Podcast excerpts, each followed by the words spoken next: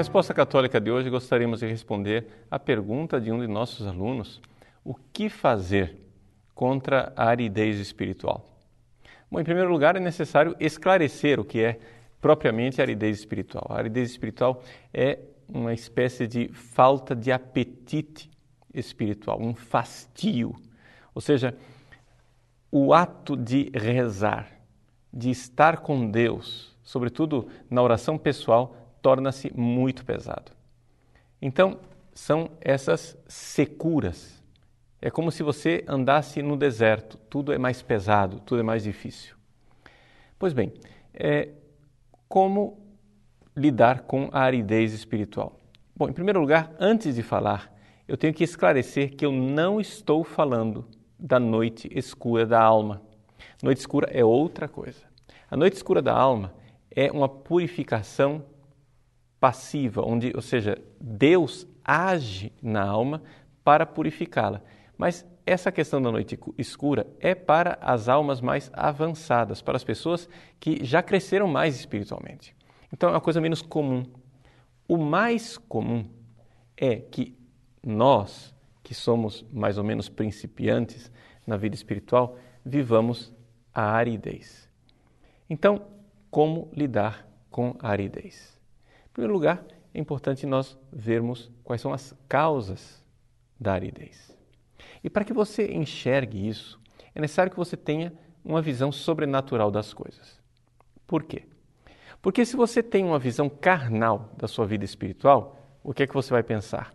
Ah, se eu tenho consolações, se eu tenho sensações físicas agradáveis durante a oração, então eu estou progredindo espiritualmente. Mas se eu estiver na aridez, eu estou regredindo, Deus me abandonou, eu não sei o que, é que está acontecendo comigo, eu estou perdido. Nada disso. É importante nós notarmos que é possível, e muitas vezes é assim, aliás, a maior parte das vezes é assim, é possível que Deus esteja permitindo a aridez exatamente para o meu progresso espiritual, para que eu cresça espiritualmente. Então, essa visão sobrenatural né, tem que acontecer. Você tem que ter uma visão de fé e não uma visão carnal. Porque, porque a vida de oração não pode ser simplesmente uma vida é, para provocar prazeres. Deus muitas vezes retira as consolações, por quê? Porque quer ver eu progredir, quer ver o meu amor, quer aumentar o meu mérito na oração. Então vamos olhar um pouco para as causas da aridez concretamente. Em primeiro lugar, existem as causas físicas. Nós somos um todo, corpo e alma. Isso significa que se você não estiver bem fisicamente, dificilmente você irá conseguir rezar bem. Então, mens sana in corpore sano. Ou seja, uma alma sadia num corpo sadio.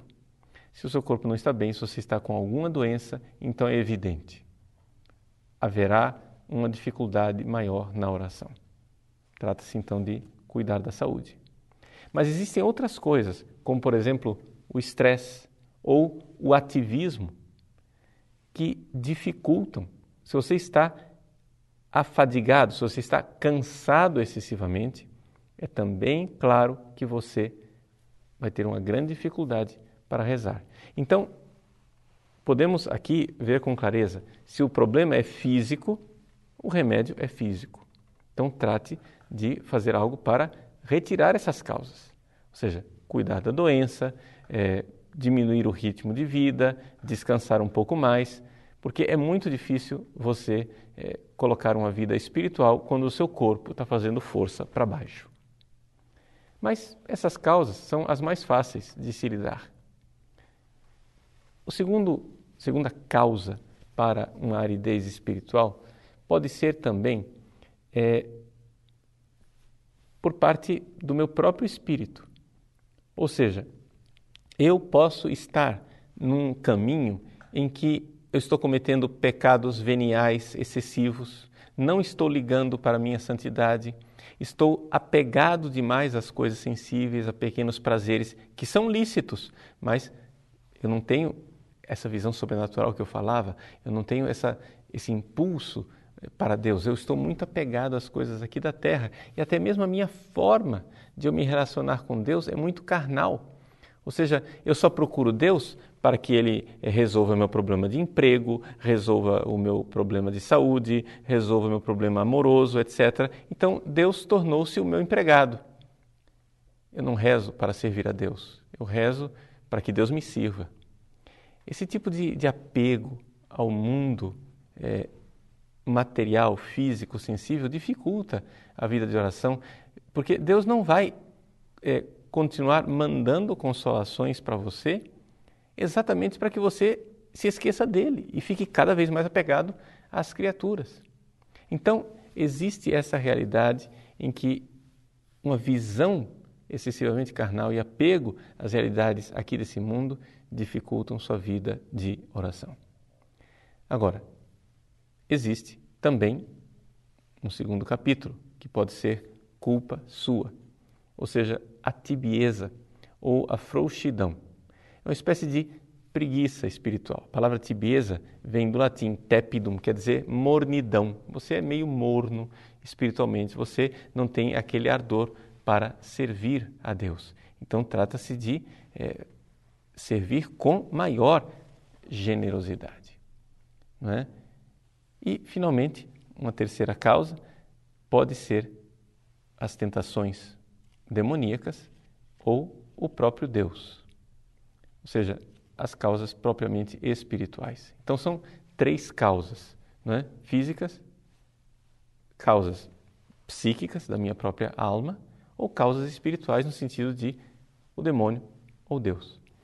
Então, o que fazer diante da aridez concretamente?